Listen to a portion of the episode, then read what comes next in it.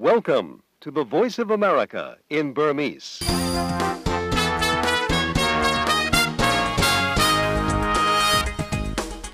မင်္ဂလာညနေခင်းမှာသောရရှိများရှင်။ American ပြည်ထောင်စု Washington DC မြို့တော် VOA မြန်မာပိုင်းစီစဉ်ရဲ့2014ခုနှစ်မေလ26ရက်နေ့တနင်္လာနေ့ညနေပိုင်းအစီအစဉ်တွေကိုလိုင်းဒိုမီတာ16 19 25တို့ကနေဓာတ်ရိုက်ထုတ်လွှင့်ပေးနေပါပြီရှင်။ သောရရှိများရှင်လန်းချမ်းမြေ့ကြပါစေရှင်။ကျွန်မကတင်ကြည့်ထိုက်ပါ။မင်္ဂလာပါရှင်ကျွန်မကခင်မျိုးတက်ပါဒီညနေခင်းသတင်းတွေကိုမအင်ဂျင်နဲ့အတူကြီးညာပေးမှာပါထိုင်းမှာစစ်တပ်အာဏာသိမ်းတာကိုထိုင်းပြည်ကထောက်ခံတယ်လို့အာဏာသိမ်းခေါင်းဆောင်ကပြောကြားလိုက်ပါတယ်အိန္ဒိယမှာတော့ရွေးကောက်ပွဲအနိုင်ရ BJP ပါတီခေါင်းဆောင်နဟင်ဒရာမိုဒီဟာသမရဖြစ်နေတေဝင်ဒီကနေ့ပဲကြမ်းသစ္စာကျိန်ဆိုတော့မှာဖြစ်ပါတယ်ယူကရိန်းရွေးကောက်ပွဲမှာလည်းမဲများဆုံးနဲ့ထိတ်ဆုံးကပြေးနေတဲ့ဘီလီယံနာတထေးကြီးကိုရုရှားကဆွေးနွေးဖို့အတွက်အသင့်ပဲလို့ပြောကြားလိုက်ပါတယ်ဒီလိုထူးခြားတဲ့သတင်းလေးတွေကြားမှာပါမသိငင်ကောင်းပါပြီရှင်။သတင်းနဲ့ကြီးညာပြီးမှတော့အခြေခံဥပဒေပြင်ဆင်ရေးလူမှုဟောပြောပွဲတွေကျင်းပနေတဲ့ဒေါအောင်ဆန်းစုကြည်ကိုရွေးကောက်ပွဲကော်မရှင်ကတတိပေးလိုက်ပါတယ်အမျိုးလုံးမဲ့စီစဉ်လေးကိုအရင်တည်းကဆက်လုပ်မှာပဲ လက်ရှိအစားတနိုင်ငံလုံးမှာလက်မှတ်ထိုးပွဲတွေကျင်းပဖို့အတွက်။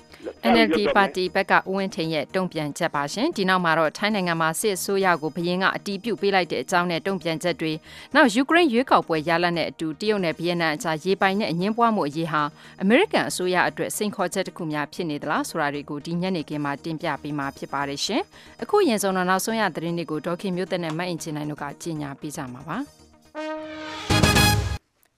ပြီးခဲ့တဲ့လွှတ်တော်ရွေးကောက်ပွဲတွေမှာအနိုင်ရခဲ့တဲ့ BJP ပါတီခေါင်းဆောင်လက်ဖက်ရည်ဆိုင်ပန်ရှင်တဦးရဲ့သားဖြစ်သူနရင်ဒရာမိုဒီဟာဒီကနေ့တင်းနှင်းလာနေ့မှာသမရဖြစ်တဲ့တရားဝင်ကျန်းသစ္စာကျိန်ဆိုမှာဖြစ်ပါတယ်။လုံခြုံရေးတွေတင်းတင်းကြပ်ကြပ်ချထားတဲ့ဒီကျန်းသစ္စာကျိန်ဆိုပွဲကိုကမ္ဘာနိုင်ငံတွေကခေါင်းဆောင်တွေနဲ့ဂုံဒီရရှိလူကြီးတွေနဲ့အတူတက်ရောက်ဖို့အတွက်ပါကစ္စတန်ဝန်ကြီးချုပ်နဝတ်ရှရစ်လည်းတင်းနှင်းလာနေ့မှာပဲနယူးဒေလီကိုရောက်လာခဲ့ပါတယ်။ပြိုင်ဘက်အိန္ဒိယနဲ့ပါကစ္စတန်တို့ကြားအဆင်မပြေမှုတွေရှိနေချိန်မှာပါကစ္စတန်ခေါင်းဆောင်တယောက်က အိန္ဒိယဝန်ကြီးချုပ်တဲ့တရားဝင်ကျန်းသစ္စာကျိန်ဆိုတဲ့အခမ်းအနားကိုပထမဆုံးကျိန်ဖြစ်တဲ့တက်ရောက်ခြင်းလည်းဖြစ်ပါတယ်။တောင်အာရှခေါင်းဆောင်တွေကိုဒီခမ်းနားကိုတက်ရောက်ဖို့အိန္ဒိယနိုင်ငံကဖိတ်ကြားထားပြီးအများစုကတက်ရောက်ကြမှာဖြစ်တယ်လို့အိန္ဒိယခေါင်းဆောင်တဲ့အနေနဲ့ အိန္ဒိချင်းနိုင်ငံတွေနဲ့ဆက်ဆံရေးတိုးတက်ကောင်းမွန်အောင်အဓိကထားပြီးဆောင်ရွက်သွားမယ့်အခြေအနေကိုမကြုံစဘူးတွေ့နေရပါတယ်။ပါကစ္စတန်ဝန်ကြီးချုပ်ပြင်သီရိလင်္ကာ၊အာဖဂန်နစ္စတန်၊မော်လ်ဒိုက်၊ဘူတန်၊နီပေါနဲ့မော်ရီရှပ်နိုင်ငံတွေကခေါင်းဆောင်တွေလည်းဒီကျန်းသစ္စာကျိန်ဆိုပွဲကိုတက်ရောက်လာပြီးဘင်္ဂလားဒေ့ရှ်ဝန်ကြီးချုပ်ကတော့ဂျပန်နိုင်ငံကိုရောက်နေတဲ့အတွက်သူ့ရဲ့ကိုစားလွှတ်တော်ဥက္ကဋ္ဌကတက်ရောက်မှာဖြစ်ပါတယ်။ ထိုင်းစစ်တပ်အာဏာသိမ်းကောင်းဆောင်စစ်ဦးစုချုပ်ဗိုလ်ချုပ်ကြီးပရာယုတ်ချန်အိုချာကတိုင်းပြည်ကိုစီမံခန့်ခွဲမဲ့စစ်ကောင်စီအကြီးအကဲရာထူးကိုဘရင့်ရဲ့တရားဝင်ထောက်ခံမှုနဲ့ရယူခဲ့တာလို့ပြောလိုက်ပါတယ်။အခုလိုစစ်တပ်ကအာဏာသိမ်းတာကိုစိတ်အေးအေးထားကြဖို့နဲ့ဒါဟာစစ်တပ်ကောင်းစားဖို့လုပ်နေတာမဟုတ်ပါဘူးလို့ဗိုလ်ချုပ်ကြီးကဆိုပါတယ်။ဒါအပြင်ထိုင်းပြည်သူတွေရဲ့ဂုဏ်သိက္ခာနဲ့အကျိုးကိုကာကွယ်ဖို့ဖြစ်ပြီးတော့တိုက်ခိုက်မှုတွေရပ်ပြီးစစ်ဆက်ညှိနှိုင်းအဖြေရှာရေးလှုပ်ဆောင်သွားကြရမှာဖြစ်တယ်လို့ဗိုလ်ချုပ်ကြီးကပြောသွားပါတယ်။ ဆန္ဒပြပွဲတွေနောက်တစ်ကြိမ်ပြန်ပြီးထကြလာရင်အင်အားသုံးဖို့ကလွဲလို့တခြားရွေးစရာလမ်းမရှိဘူးလို့လည်းရုပ်မြင်သံကြားကနေထုတ်လွှင့်ခဲ့တဲ့သတင်းစာရှင်းလင်းပွဲမှာဗိုလ်ချုပ်ကြီးကပြောပါတယ်။တနင်္ဂနွေနေ့ကနိုင်ငံတော်ဝန်မှာဆန္ဒပြသူတွေနဲ့စစ်တပ်အကြားထိတ်တိုက်ရင်ဆိုင်မှုတွေဇက်တိုက်ဖြစ်ပွားခဲ့ပြီးတဲ့နောက်မစ္စတာပရာယွတ်ကအခုလိုတတိပေးလိုက်တာပါ။မစ္စတာပရာယွတ်ဝန်ကြီးချုပ်အဖြစ်ကြေညာခဲ့ပြီးတဲ့နောက်တနေ့မှာ စနေနေ့မှာတော့ဒီပြည်သူတွေရွေးကောက်တင်မြှောက်ထားတဲ့အမတ်တချို့ပါဝင်တဲ့လွှတ်တော်ကိုလည်းစစ်တပ်ကဖျက်သိမ်းလိုက်ပါတယ်။ရွေးကောက်ပွဲတွေအတက်နိုင်ဆုံးအမြန်ဆုံးကျင်းပပေးသွားမယ်လို့လည်းမစ္စတာပရာယွတ်ကပြောခဲ့ပေမဲ့ဘယ်တော့လဲဆိုတာကိုတော့သူကပြောမသွားခဲ့ပါဘူး။ထိုင်းဒီတိုင်းပြည်အာဏာသိမ်းလိုက်တဲ့ထိုင်းစစ်တပ်ကိုနိုင်ငံတကာကတော့ပြစ်တင်ဝေဖန်နေပါတယ်ရှင်။ယူကရိန်းနိုင်ငံသမ္မတရွေးကောက်ပွဲရဲ့မဲထက်ဝက်ကျော်ကိုရေတွက်ပြီးချိန်မှာမဲများဆုံးနဲ့ထိတ်ဆုံးကပြေးနေတဲ့ Petro Poroshenko ကို ရုရှားအစိုးရကဆွေးနွေးဖို့အတွက်အသင့်ရှိကြောင်းရုရှားနိုင်ငံခြားရေးဝန်ကြီး Sergei Lavrov ကပြောကြားလိုက်ပါတယ်။ယူကရိန်းပြည်သူတွေရဲ့ရွေးချယ်မှုကိုရုရှားကလေးစားပါကြောင်း Mr. Lavrov ကတနင်္လာနေ့မှာပြောကြားခဲ့တာပါ။တနင်္ဂနွေနေ့ရွေးကောက်ပွဲမဲတွေထဲကနိုင်ငံတွင်းမဲဆန္ဒနယ်မြေထက်ဝက်ကျော်ရဲ့မဲတွေကိုရေတွက်ခဲ့ရမှာ Mr. Poroshenko ဟာမဲအားလုံးရဲ့54ရာနှုန်းရနေတယ်လို့ယူကရိန်းရွေးကောက်ပွဲကော်မရှင်ကထုတ်ပြန်ပါတယ်။အရင်ဝန်ကြီးချုပ်ဟောင်း Yulia Tymoshenko ကတော့73ရာနှုန်းနဲ့ဒုတိယနေရာမှာရှိနေပါတယ်။အရင်ဝန်ကြီးချုပ်ဟောင်းတဦးဖြစ်တဲ့ချိုချင်လုပ်ငန်းရှင်ဘီလီယံနာပရိုရှန်ကိုကတနင်္ဂနွေနေ့မှာသူအနိုင်ရကြောင်းပြောကြားလိုက်ပြီးရုရှားအရာရှိတွေနဲ့ညှိနှိုင်းဖို့အတွက်အသင့်ရှိကြောင်းပြောကြားခဲ့ပါတယ်။ And I really hope that the current, uh, current election, which was really free, really fair. လက်ရှိရွေးကောက်ပွဲဟာတကယ်လွတ်လပ်ပြီးတရားမျှတမှုရှိတယ်လို့ကျွန်တော်မျှော်လင့်ထားတယ်လို့ယူကရိန်းပြည်သူတွေရဲ့တက်ကြွမှုရောနိုင်ငံအနာဂတ်အတွက်သူတို့ရဲ့ပြတ်သားတဲ့ဆုံးဖြတ်ချက်တွေကိုပါရှင်းရှင်းကြီးပြသခဲ့တာလို့ပြောသွားတာပါရုရှားနိုင်ငံဟာယူကရိန်းရဲ့အိမ်နီးချင်းနိုင်ငံတစ်နိုင်ငံဖြစ်ပြီးရုရှားမပါရင်ဒေသရင်းလုံခြုံရေးအတွက်ဒါမှမဟုတ်နိုင်ငံတကာလုံခြုံရေးဟာတကယ့်ကိုအရေးကြီးတာထိထိရောက်ရောက်ပြနိုင်မှာမဟုတ်ဘူးလို့ဆိုပါတယ်ယူကရိန်းနိုင်ငံဟာအရှေ့ပိုင်းဒေသတွေကရုရှားလိုလားတဲ့ခွဲထွက်ရေးသမားတွေရဲ့ပုံကံမှုတွေနဲ့ရင်ဆိုင်နေရတာပါတနင်္လာနေ့မှာတော့တပုံတွေထိန်းချုပ်ထားတဲ့ Donetsk မြို့ကပင်မလေးစိတ်ကိုခွဲထွက်ရေးအဖွဲ့တွေကပိတ်ဆို့ထားခဲ့ပါတယ်။ ဥရောပလွှတ်တော်သစ်ရွေးကောက်ပွဲတွေမှာဥရောပသမဂ္ဂကိုဆန့်ကျင်တဲ့လက်ယာစွန်းပါတီတွေဟာမမျှော်လင့်ပဲအနိုင်ရခဲ့ပါတယ်။တနင်္ဂနွေနေ့ကထွက်လာတဲ့ရွေးကောက်ပွဲရလဒ်ဟာဥရောပကိုငလျင်တစ်ခုလိုလှုပ်ခါလိုက်သလိုဖြစ်သွားတယ်လို့ပြင်သစ်ဝန်ကြီးချုပ် Manuel Valls ကပြောပါတယ်။ပြင်သစ်မှာသူဥဆောင်တဲ့လက်ယာစွန်းအမျိုးသားရေးတပ်ဦးပါတီကအနိုင်ရခဲ့တာပါ။ဒါဟာဥရောပလွှတ်တော်မှာပထမဦးဆုံးအကြိမ်ပါတီအနေနဲ့မဲအနိုင်ရခဲ့တာလည်းဖြစ်ပါတယ်။ဒီအတွက်ပြင်သစ်ဝန်ကြီးချုပ်အမျိုးသားရေး တပ်ဦးပါတီဥက္ကဋ္ဌကပြင်သစ်ပြည်သူတွေကိုကျေးဇူးတင်ကြောင်းမိန့်ခွန်းပြောဆိုသွားပါတယ်။အလားတူဒိန်းမတ်နဲ့ဗြိတိန်မှာလည်းအခြေချနေထိုင်သူတွေကိုစန့်ကျင်ကန့်ကွက်နေတဲ့လက်ယာစွန်းအမျိုးသားရေးပါတီတွေကဥဆောင်အောင်ပွဲရနေပါတယ်။ Greek နိုင်ငံမှာတော့လဝဲညွန့်ပေါင်းအဖွဲ့ကအနိုင်ရခဲ့တာပါ။ဒါပေမဲ့ဒီပါတီကနေဥရောပသမဂ္ဂကစီးပွားရေးပြန်လည်ဥမော်လာဖို့အရေးပေါ်ကူညီပေးမဲ့သတ်မှတ်ချက်တွေထဲမှာတစိမ့်တစ်ပိုင်းဖြစ်တဲ့ ချိုးချံချွေတာရမယ်အစီအစဉ်ကိုအပြင်းထန်ဆန့်ကျင်ကန့်ကွက်ထားပါတယ်ရှင်။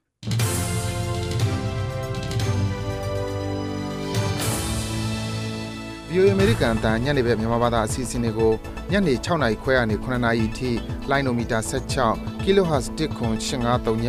လိုင်းနိုမီတာ19 kHz 15555လိုင်းနိုမီတာ25 kHz 11965တို့ကနေထုတ်လွှင့်ပေးနေပါတယ်ခင်ဗျာ။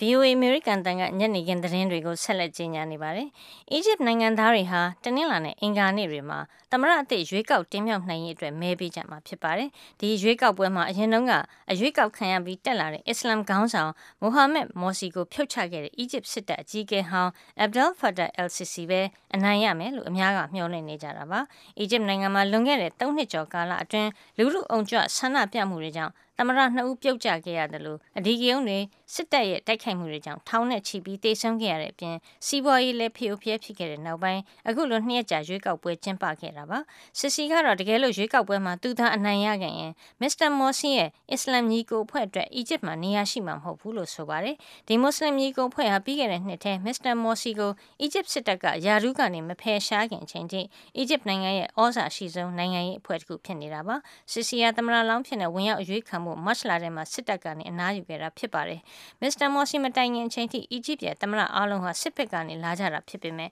စစ်စီကတော့အီဂျစ်နိုင်ငံရဲ့အုပ်ချုပ်မှုမှာစစ်တပ်ရဲ့အခမ်းကဏ္ဍမရှိစေရဘူးလို့ဆိုပါတယ်။ American ပြည်ထောင်စုမှာ Memorial Day လို့ခေါ်တဲ့စစ်ပွဲအတွင်းကြာဆုံးသူစစ်သည်တွေကိုဂုဏ်ပြုတဲ့အထိမ်းအမှတ်နေ့ဖြစ် ဒီကနေ့မကျင်းပမီသတင်းပတ်ကုန်မှာပဲသမရဘရက်အိုဘားမားဟာအာဖဂန်နစ္စတန်နိုင်ငံကိုရုတ်တရက်သွားရောက်ခဲ့ပြီး၄နာရီကြာခီးစဉ်အတွင်းအမေရိကန်တပ်ဖွဲ့တွေနဲ့တွေ့ဆုံခဲ့ပါတယ်။စစ်မှုစစ်မှုထမ်းနေကြသူတွေကိုသူ့အနေနဲ့ကျေးဇူးတင်ကြောင်းနဲ့သူတို့ဟာတကက်သူရဲကောင်းတွေဖြစ်ကြောင်းအာဖဒီဒီအာဖဂန်နစ္စတန်နိုင်ငံဘာဂရမ်လေတက်လေတက်စခန်းတွင်တနင်္ဂနွေနေ့ကတပ်ဖွဲ့ဝင်တွေကိုပြောကြားခဲ့ပါတယ်။ အာဖဂန်နစ္စတန်နိုင်ငံမှာပထမအဆုံးအကြိမ်ကျင်းပတဲ့ရွေးကောက်ပွဲအောင်မြင်အောင်ကျင်းပနိုင်ခဲ့တဲ့အကြောင်းလဲအိုဘားမားကထုတ်ဖော်ပြောဆိုပါတယ်။ဒါအပြင်2014ခုနှစ်အကုန်နဲ့နောက်ပိုင်းမှာနိုင်ငံတွင်းပြုပြင်ပြောင်းလဲရေးတွေကိုကူညီစီမံဆောင်ရွက်နိုင်ဖို့သူ့အနေနဲ့ဒေတာတွင်းအခြေစိုက်လုံခြုံရေးတပ်ဖွဲ့တွေနဲ့ဆွေးနွေးတိုင်ပင်မဲ့အကြောင်းလဲပြောသွားပါတယ်ရှင်။ အစ္စလမ်တွေဂျူးတွေနဲ့ခရစ်ယာန်တွေအားလုံးတဦးနဲ့တဦးလေးစားကြဖို့နဲ့ညီကိုမောင်နှမတွေလိုချစ်ချစ်ချစ်ခင်ခင်နေကြဖို့ပုံဟန်မင်းကြီး Francis ကတိုက်တွန်းလိုက်ပါတယ်။ဂျေ ဂျေရုဆလင်ကို၃ရက်ကြာတွားရောက်ခဲ့တဲ့ပုံရဟန်းမင်းကြီးဟာနောက်ဆုံးနေ့ဖြစ်တဲ့တနင်္လာနေ့မှာအခုလိုတိုက်တွန်းလိုက်တာဖြစ်ပြီးတဦးရဲ့ခံစားမှုကိုနောက်တဦးကနားလည်အောင်ကြိုးစားဖို့တဦးရဲ့ယုံကြည်ကိုးကွယ်မှုကိုအကြမ်းဖက်မဖြစ်စီပဲတရားမျှတမှုနဲ့ငြိမ်းချမ်းရေးအတွက်လက်တွဲလှုပ်ဆောင်ဖို့အတွက်အားလုံးကိုပန်ကြားခဲ့တာပါပုံရဟန်းမင်းကြီးရောက်ရှိနေတဲ့ဂျေရုဆလင်ဟာကဘာသာရေးအထိတ်မှကြောက်တုံးရှိရာနေရာဟာခ ရီးယန်တွေအတွက်သာမကမွတ်စလင်တွေအတွက်လည်းတမန်တော်မူဟာမက်ကောင်းကင်ဘုံကိုတွားရနေရဖြစ်ယုံကြည်ပြီးတတိယမြောက်ထွတ်မြတ်ထားကြတဲ့နေရာဖြစ်ပါတယ်။ပုယဟန်မင်းကြီးဟာတ တမန်ကျမ်းစာထဲမှာဒုတိယဖျားเจ้าနေရာမှာတခုတည်းကျန်ရတဲ့အုံနိုင်ရန်ဖြစ်တဲ့ဂျူးတွေအထွတ်မြတ်ထားဆူတောင်းရန်အနောက်ဘက်တိုင်းကိုလည်းတွားရောက်ဂါရဝပြုမှာဖြစ်ပါတယ် Direct from Washington, the voice of America, VOA. ထိတ်တန့်ရောက်သတင်းတွေကိုဒေါခင်မျိုးသက်နဲ့မိုင်းကျင်နိုင်တို့ကြီးညာပေးခဲ့တာပါအခုကတော့မြန်မာနိုင်ငံဆိုင်ရာသတင်းဆောင်မတစ်ပုဒ်ကိုအရင်ဆုံးတင်ပြပေးမှာပါရှင် အခြေအတင်ဖြစ်နေရတဲ့2008ခုနှစ်ဖွဲ့စည်းပုံအခြေခံဥပဒေပြင်ဆင်ရေးလှုပ်ရှားမှုတွေအရှိန်မြင့်လှုပ်ဆောင်လာနေတဲ့အမျိုးသားဒီမိုကရေစီအဖွဲ့ချုပ်ကိုရွေးကောက်ပွဲကော်မရှင်ကသတိပေးထားပေမဲ့အစီအစဉ်အတိုင်းဆက်လုပ်မှာဖြစ်တဲ့အကြောင်း NLD ပါတီကတုံ့ပြန်ပါတယ်စစ်တပ်ကိုထိပါတဲ့အသုံးနှုန်းတွေပါဝင်နေတယ်လို့ NLD ပါတီကိုသတိပေးထားတဲ့ပြည်ထောင်စုရွေးကောက်ပွဲကော်မရှင်ကတော့လိုအပ်ရင်ဆက်လက်အရေးယူဖို့စဉ်းစားမှာဖြစ်တဲ့အကြောင်းပြောဆိုခဲ့တာပါအသေးစိတ်ကိုမဆုမွန်ကတင်ပြပေးပါမယ်ရှင် ဟုတ်ကဲ့ပါပြီးခဲ့တဲ့သတင်းပတ်တွေကရန်ကုန်မန္တလေးမြို့ကြီးတွေမှာအမျိုးသားဒီမိုကရေစီအဖွဲ့ချုပ်ဥက္ကဋ္ဌဒေါအောင်ဆန်းစုကြည်ကိုယ်တိုင်ဦးဆောင်ပြီး88မျိုးဆက်ចောင်းသားတွေနဲ့ပူးပေါင်းဆောင်ရွက်နေတဲ့2008ဖွဲ့စည်းပုံအခြေခံဥပဒေပြင်ဆင်ရေးလူထုဟောပြောပွဲတွေအတွင်းတက်မတော်သားကိုယ်စားလှယ်တွေနဲ့ပတ်သက်ပြီးပြောဆိုချက်တွေဟာအခြေခံဥပဒေကခွင့်ပြုထားတဲ့ဘောင်ကိုကျော်လွန်ရာရောက်နေတယ်ဆိုပြီးရွေးကောက်ပွဲကော်မရှင်ကတတိပေးခဲ့တာဖြစ်ပါတယ် နိုင်ငံရေးပါတီတစ်ခုကိုကိုစားပြုတဲ့လွှတ်တော်ကိုယ်စားလှယ်တယောက်အနေနဲ့မိမိကိုယ်တိုင်ဂရိသစ္စာပြုထားတာတွေကိုလေးစားလိုက်နာဖို့အတွက်သတိပေးခဲ့ရတာဖြစ်တယ်လို့လည်းပြည်ထောင်စုရွေးကောက်ပွဲကော်မရှင်ယုံဒုတိယညွှန်ကြားရေးမှူးဦးလာမောင်ချိုကပြောပါတယ်အမျိုးသားဒီမိုကရေစီအဖွဲ့ချုပ်ကပြည်သူ့လွှတ်တော်ကိုယ်စားလှယ်ဦးဝင်းထိန်ကတော့ဒေါအောင်ဆန်းစုကြည်ရဲ့ဟောပြောမှုတွေဟာအခြေခံဥပဒေဘောင်အတွင်းကသာဖြစ်တာကြောင့်နောက်ထပ်လည်းလှုပ်ရှားမှုတွေလှုပ်ဆောင်သွားမှာဖြစ်တယ်လို့ပြောပါတယ်။တော့တိုင်းပြောတဲ့ဟာတွဲကျိုးကိုအခြေခံဥပဒေကိုလွန်တယ်လို့မယူဆဘူး။ တွဲကျိုးဆိုအခြေခံဥပဒေကလည်းတတ်မှတ်ထားတဲ့ဘောင်ထဲကနေပြောတယ်လို့ယူဆတယ်။တွဲကျိုးအခြေခံဥပဒေနဲ့ပတ်သက်ပြီးတော့ဒီလူလူတွေဆော်တယ်အဲ့ဒီလူတွေမှာလည်းတတ်မတော်သားတွေလည်းပါတာပဲ။အဲ့တတ်မတော်သားတွေပါအောင်လို့လှုပ်ဆော်တဲ့ကိစ္စကဘာမှတွဲကျိုးအခြေခံနဲ့ဥပဒေနဲ့အများကြီးလုံးဝစီစဉ်နေအရင်တည်းကဆက်လုပ်မှာပဲ။လက်ရှိအစားဒီနိုင်ငံလုံးမှာလက်မှတ်ထိုးပွဲတွေကျင်းပဖို့အတွက်စပြီးလုပ်တော့မယ်။နောက်ပြီးတော့မှရှင်းရှင်းလေးနေတဲ့တင်နဲ့ကျွန်တော် NLD ကပထမနှစ်နှစ်ပြီးတဲ့ခါမှာတော့တိုင်းနဲ့ပြည်နယ် မြေကြီးတွေဦးစားပေးပြီးတော့တော့မယ်ပြီးတော့မှချင်းရရင်ရတယ်လို့မြေကြီးမျိုးတွေဒီမှာဟောပြောပွဲလုပ်မယ်သူတို့ဆိုပွဲလုပ်မယ်လက်မထိုးပွဲလုပ်မယ်ဒါတွေကဘယ်လိုနည်းမှရက်တံတော့ရအကြောင်းမရှိပါဘူးရွေးကောက်ပွဲကော်မရှင်ဘက်ကနိုင်ငံတော်သမ္မတရုံးပြည်ထောင်စုအစိုးရအဖွဲ့ပြည်သူ့လွှတ်တော်အမျိုးသားလွှတ်တော်ပြည်ထောင်စုလွှတ်တော်တရားလွှတ်တော်ချုပ်နိုင်ငံတော်ဖွဲ့စည်းပုံအခြေခံဥပဒေဆိုင်ရာခုံရုံးအပါအဝင်တိုင်းဒေသကြီးတွေကနိုင်ငံရေးပါတီအားလုံးကိုပါ NLD ကိုပေးပို့တဲ့အကြောင်းကြားစာကိုဖြန့်ဝေထားတာပါ ရွေးကောက်ပွဲကော်မရှင်ရုံး ဒုတိယညွှန်ကြားရေးမှူး ဦးလမောင်ချိုကတော့ ပြီးခဲ့တဲ့သတင်းပတ်ထဲမှာ ပေးပို့ထားတဲ့ တရားဝင် အကြောင်းကြားစာကို NLD ဘက်က တစုံတရာ မတုံ့ပြန်လာသေးသလို နောက်ထပ် လှုပ်ရှားမှုတွေမှာ တည်ဆဲဥပဒေကို ချိုးဖောက်တာတွေ တွေ့ရရင် အရေးယူဖို့ စဉ်းစားသွားမှာဖြစ်တယ်လို့ ပြောပါတယ် ကျွန်တော်တို့ နိုင်ငံရေးပါတီ မဟုတ်ရင်ဥပဒေပုံမှန်6ရှိတယ်နော်ပုံမှန်6တော့မှာ ဘာတွေ ဘာတွေကို လိုက်နာ ဆောင်ထည့်ရမယ်ဆိုတာ ရှိပါတယ်ခင်ဗျာနော်နိုင်ငံရေးပါတီများ မှတ်ပုံတင်ဥပဒေ ပုံမှန်24ကကြီးမှာပေါ့နော် ဆိုထားပါတယ် ပါတီတစ်ခုဒီဒီဥပဒေဤဥပဒေ များလုံထုံးလုံနည်းများအမိန့်ကြော်ညာစာအမိန့်ညွှန်ကြားချက်များပါပြဋ္ဌာန်းချက်တည့်ရက်သို့မဟုတ်တည်တဲ့ဥပဒေပါပြဋ္ဌာန်းချက်တည့်ရက်ကိုလိုက်နာခြင်းမရှိကြောင်းကော်မရှင်ကတွေ့ရှိရင်ကော်မရှင်ဒီထိုးပါတီအားလိုအပ်သမျှလိုက်နာဆောင်ရွက်အချိန်ကာလသတ်မှတ်၍ လိုအပ်သမျှလိုက်နာဆောင်ဖို့ညွှန်ကြားနိုင်ပါတယ် NLD ပါတီကတော့လွှတ်တော်မှာစစ်တပ်က25ရာခိုင်နှုန်းနေရာယူထားတဲ့ကိစ္စအပါအဝင်အ धिक ပြင်ဆင်ဖို့လိုအပ်ချက်တွေကိုရှေ့နှစ်ရွေးကောက်ပွဲမတိုင်ခင်ပြင်ဆင်နိုင်မှုရည်ရွယ်ချက်နဲ့လှုပ်ရှားမှုတွေလှုပ်ဆောင်နေတာပါ။ဒါပေမဲ့လည်းကော်မရှင်ဘက်ကတုံ့ပြန်မှုတွေဟာဂျားဖြတ်ရွေးကောက်ပွဲတွေအပါအဝင်2015ရွေးကောက်ပွဲနှိကပ်လာတဲ့အချိန်ကန့်သက်ထိန်းချုပ်ဖို့ကြိုးပမ်းမှုအဖြစ်နဲ့လည်း NLD ကမြင်ပါတယ်အခုကော်မရှင်ကတန်းတမှုတွေစပြီးလုပ်တဲ့ဥစ္စာကကျွန်တော်တို့ NLD ကို 2015ရွေးကောက်ပွဲမတိုင်ခင်ပြဿနာရှာဖို့အတွက်ခြေလမ်းနေလို့ကျွန်တော်ယူဆတယ်နောက်တစ်ခုကျွန်တော်နှိုင်းရမယ်ဆိုလို့ရှိရင်တော့ခြေဒီကောင်းကိုတန်းရှာတယ်မရှိတဲ့အောင်အရှိဖြဲရှာတယ်အဲ့တော့ကော်မရှင်ရဲ့လုပ်ရက်တွေကဂျားနေပြီးတော့မှ free and fair election လုပ်ဖို့တက်ကိုပါတီတွေအထူးသဖြင့် NLD ပါတီကိုပုဂ္ဂိုလ်ဇွဲနဲ့နှိပ်ကွပ်ဖို့ကြိုးစားတယ်ကျွန်တော်ယူဆတယ်နောက်တစ်ချက် ပြီးခဲ့တာကကော်မရှင်ဥက္ကဋ္ဌဦးတီကရန်ကုန်ကရန်ကုန်မှာပါတီခေါင်းဆောင်တွေစုပြီးတော့ပြောသွားတဲ့ကိစ္စတွေမှာဘာပါလဲဆိုတော့သူဟာသမဏရေးဦးသိန်းစိန်နဲ့တက်ကူပတ်စင်တစ်ခုရဲ့ကြောက်ချွေးရတာအမှန်တရားရင်းမိတယ်လောက်ကြကြရရှိရင်သူနဲ့တိုင်ပြီးလုပ်တယ်ဆိုတဲ့စကားပါလာတယ်ဆိုတော့အခုဦးတီလုပ်နေတဲ့ဟာတွေကသမဏရေးဦးသိန်းစိန်ရဲ့ဆန္ဒတွေကိုအကောင့်ထဲပေါ်ဖို့လုပ်နေတာလားလို့ ကျွန်တော်မေးခွန်းထုတ်ချင်တယ်စစ်အစိုးရလက်ထက်မှာရေးဆွဲပြီးတော့အငင်းပွားစရာအခြေအနေအောက်မှာအတည်ပြုခဲ့တဲ့ဖွဲ့စည်းပုံအခြေခံဥပဒေပြင်ဆင်ရေးကိုတော့မြန်မာနိုင်ငံရေးအတိုင်းဝိုင်းမှာသာမကနိုင်ငံတကာကတိုက်တွန်းမှုတွေလည်းထွက်ပေါ်နေတာပါကုလသမဂ္ဂရဲ့မြန်မာနိုင်ငံဆိုင်ရာလူ့ခွင့်ရေးအထူးကိုယ်စားလှယ်ကလည်းစစ်မှန်တဲ့ဒီမိုကရေစီအသွင်ကူးပြောင်းရေးတွေပေါ်ပေါက်ဖို့ဆိုရင်အခြေခံဥပဒေကိုမပြင်မဖြစ်ပြင်ဖို့လိုတဲ့အကြောင်းပြီးခဲ့တဲ့တပတ်ထဲမှာပဲကြေညာချက်ထုတ်ပြန်တိုက်တွန်းခဲ့တာဖြစ်ပါတယ်ရှင်။ မဆုမွန်စူးစီးတင်ပြခဲ့တာဖြစ်ပါတယ်ရှင်အခုကတော့နိုင်ငံတကာသတင်းဆောင်မတွေဘက်ကိုလှည့်ကြပါမယ်ထိုင်းနိုင်ငံမှာစစ်တပ်ကအာဏာသိမ်းပြီးအစိုးရတာဝန်ယူလိုက်တာကိုဘရင်နန်းတော်ကအတီးပြုတ်ပေးလိုက်တဲ့အကြောင်းဆင်အာဏာသိမ်းခေါင်းဆောင်ကတနင်္လာနေ့မှာပြောပါတယ်ပြီးခဲ့တဲ့သတင်းပတ်ကသူတဲ့တန်ယူမရှိဘဲနိုင်ငံရဲ့အာဏာကိုသိမ်းယူလိုက်တဲ့စစ်တပ်အကြီးအကဲကစစ်အုပ်ချုပ်ရေးအပေါ်မှာစိန်ခေါ်ပြောဆိုမှုတွေကိုလည်းသတိပေးထားတာပါဒီအကြောင်းအပြည့်စုံကိုတော့ VOA သတင်းတောက် Steve Harman ဘန်ကောက်မြို့တော်ကနေသတင်းပေးပို့ထားပါတယ်နားဆင်ရအောင်ပါရှင် ဗိုလ်ချုပ်ကြီးဖရာယွတ်ချန်အိုချာကိုအမျိုးသားငြိမ်းချမ်းရေးနဲ့တရားဥပဒေစိုးမိုးရေးကောင်စီရဲ့အကြီးအကဲအဖြစ်ထိုင်းပြည်ရင်ကကြီးညာခဲ့ပြီးတဲ့နောက်မှာတော့အဖြူအောင်ယူနီဖောင်းဝတ်ဆင်ထားတဲ့ဗိုလ်ချုပ်ကြီးဖရာယွတ်ချန်အိုချာကိုစစ်တပ်ခမ်းမဆောင်ကြီးမှာတွေ့မြင်ကြရပါတယ်။ ဘန်ကောက်မြို့တော်နဲ့နိုင်ငံရဲ့တခြားနေရာတွေမှာပေါ်ပေါက်ခဲ့တဲ့အကြမ်းဖက်မှုတွေဟာနိုင်ငံပြိုကွဲသွားစေမဲ့သဘောဆောင်ပြီးအမျိုးသားလုံခြုံရေးကိုလည်းထိပါလာနိုင်တယ်ဆိုတာကိုစစ်တပ်အကြီးအကဲကဘရင်ကိုသတိပေးခဲ့တယ်လို့လည်းကြေညာချက်မှာဖော်ပြထားပါတယ်။အခုပြဿနာတွေအလုံးမကြခင်မှာပြည်လည်သွားစေဖို့နဲ့စစ်မှန်တဲ့ဒီမိုကရေစီစနစ်စီကိုပြန်လည်ကျင့်သုံးနိုင်မယ်လို့မျှော်လင့်တဲ့အကြောင်းဗိုလ်ချုပ်ကြီးကသတင်းထောက်တွေကိုအခုလိုပြောခဲ့တာပါ။ဒီကခုခွန်မဲဝါတပင်ဖိုင်ဖိုင်တိုင်း မကြခင်မှာရွေးကောက်ပွဲတွေကျင်းပပြီးဝင်ကြီးချုပ်တယောက်ရွေးချယ်ဖို့ရှိတယ်လို့စစ်တပ်အကြီးအကဲကပြောဆိုခဲ့တာဖြစ်ပြီးဘယ်အချိန်မှလုပ်မယ်ဆိုတာကိုတော့အတိအကျပြောဆိုမသွားပါဘူး။ထိုင်းစစ်တပ်ကစစ်အုပ်ချုပ်ရေးကြီးညာပြီးနှစ်ရက်အကြာမှာ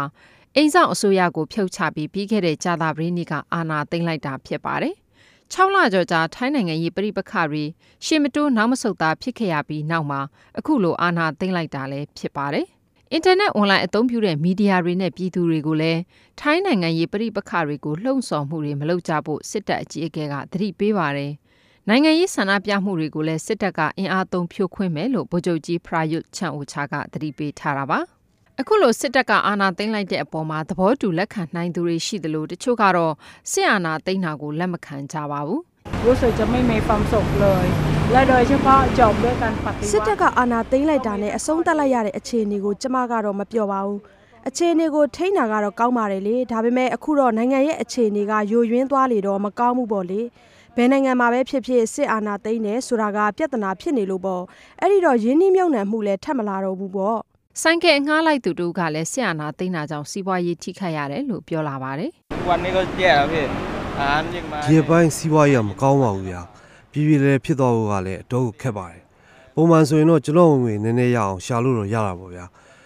အခုတော့စစ်သားတွေရောက်လာကြတဲ့အခြေအနေကပိုဆိုးလာတာပေါ့ဗျာ ။ထိုင်းနိုင်ငံမှာစစ်တပ်ကအာဏာသိမ်းလိုက်တဲ့အပေါ်မှာသဘောကျထောက်ခံသူတွေလည်းရှိနေပါတယ် พี่คิดว่าก็ดี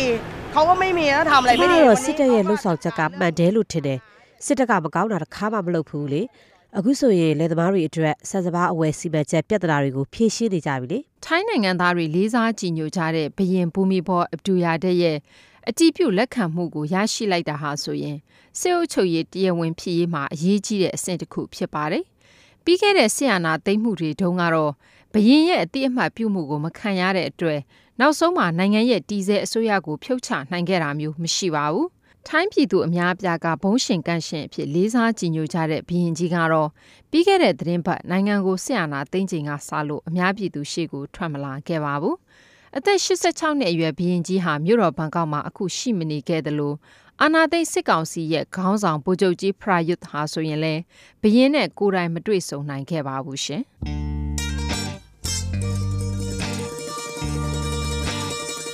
VOA ရဲ့တင်းနှင်းလာနေညနေခင်းအစီအစဉ်တွေကိုဆက်ပြီးတော့ထုတ်လွှင့်ပေးနေပါတယ်ရှင်။အခုကတော့ယူကရိန်းရွေးကောက်ပွဲရလဒ်တွေကိုကြည့်ကြရအောင်ပါ။မနေ့ကယူကရိန်းနိုင်ငံမှာကျင်းပတဲ့သမ္မတရွေးကောက်ပွဲကထွက်လာတဲ့နောက်ဆုံးရလဒ်တွေအရ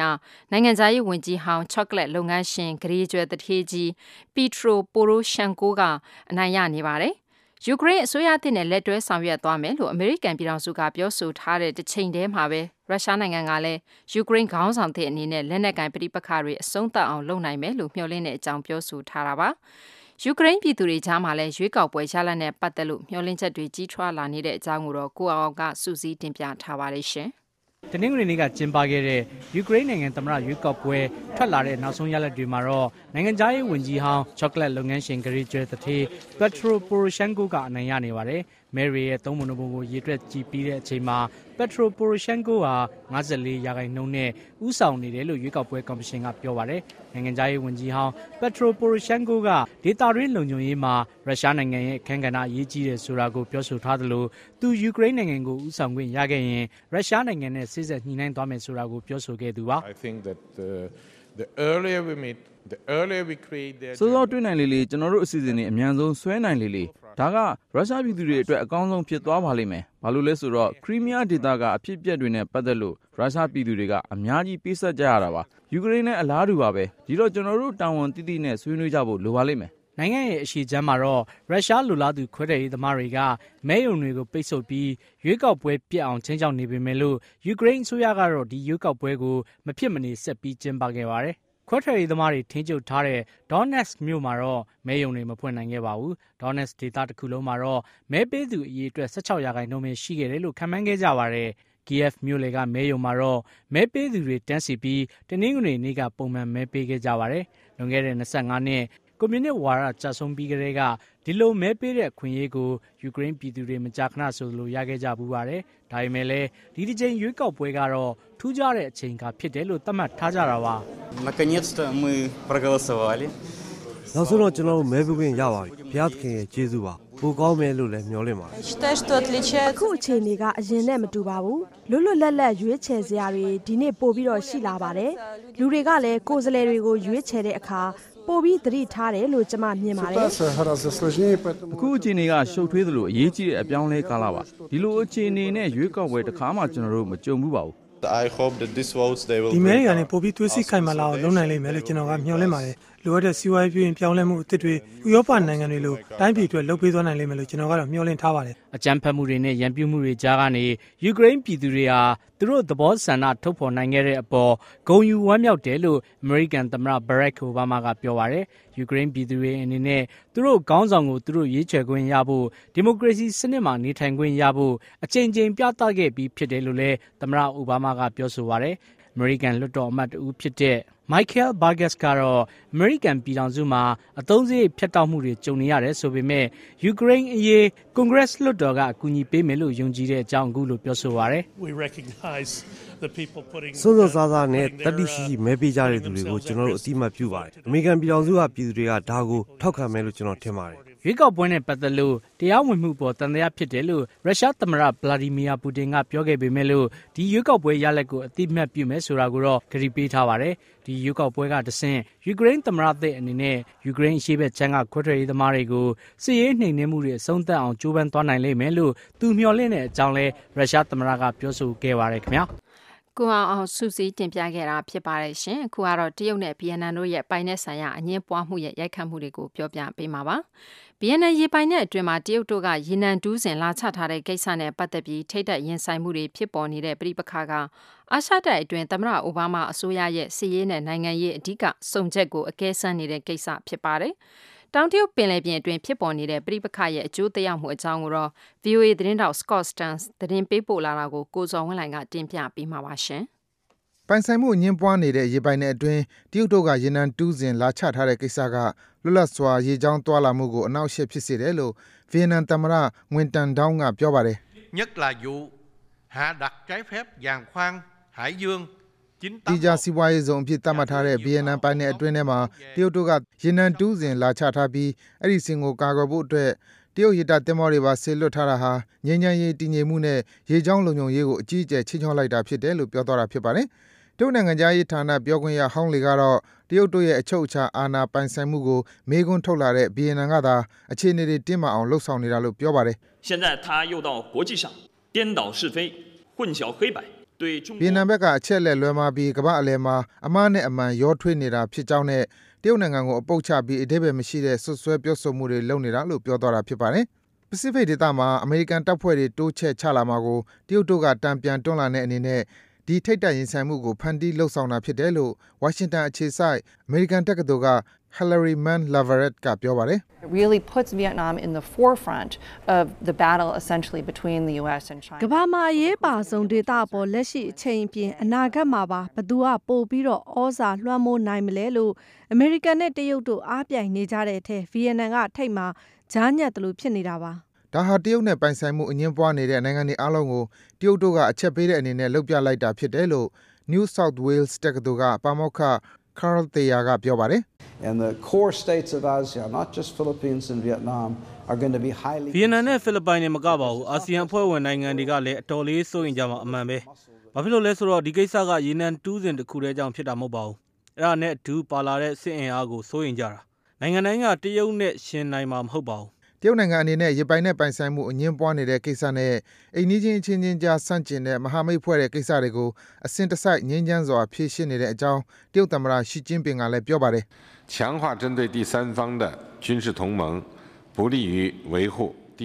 တတိယနိုင်ငံတခုနဲ့ပေါင်းပြီး စစ်အင်အားတိုးမြှင့်အောင် လုပ်ဆောင်မှုဟာ ဒေသတွင်း လုံခြုံရေးကို အကျိုးမရှိစေပါဘူးလို့ ပြောသွားတာ ဖြစ်ပါတယ်။အမေရိကန်က နိုင်ငံရေးနဲ့ စစ်ရေး ဆုံချက်လို့ သတ်မှတ် ဆောင်ရွက်နေတာကို အားနည်းသွားအောင်နဲ့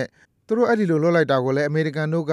ပြန်လဲလက်တုံ့ပြန်မှာ မဟုတ်ဘူးလို့ တရုတ်တို့က တွက်ဆထားပုံရတဲ့အကြောင်း Hilary Mann Lavaret က ပြောပါတယ် The idea for China is really to, to give the United States a, a, a, a choice that it အမေရိကန်ပြည်ထောင်စုအနေနဲ့ဘလို့မှ အနိုင်မရနိုင်တဲ့ အခြေအနေရောက်အောင် တရုတ်တို့က လုပ်နေတာပါ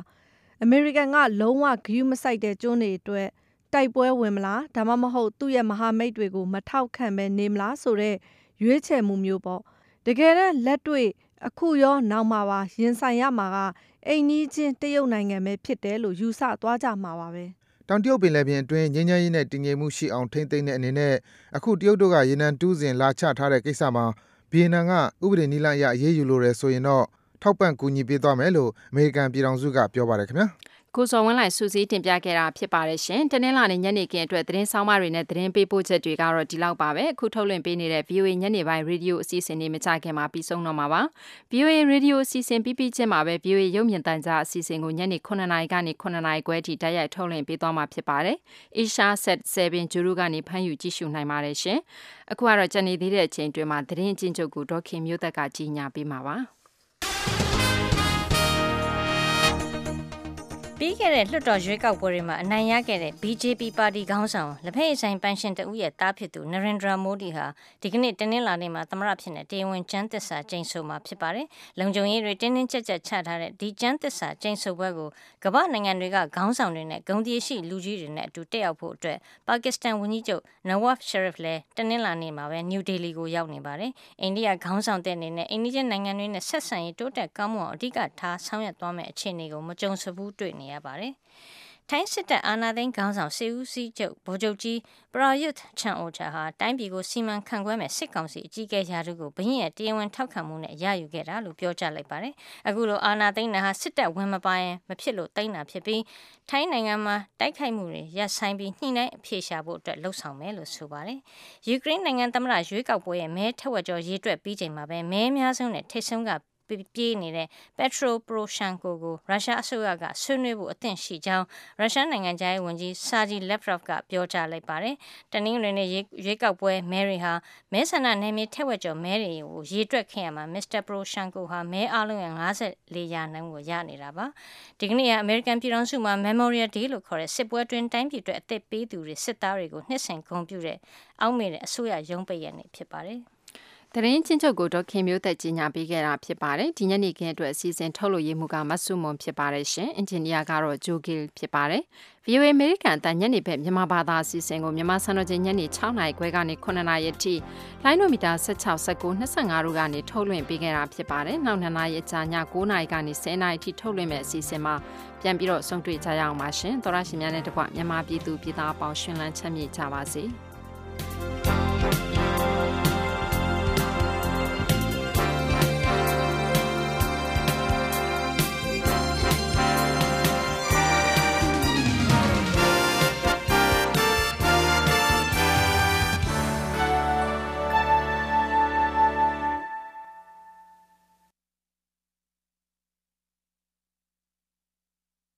This program has come to you from the Voice of America, Washington.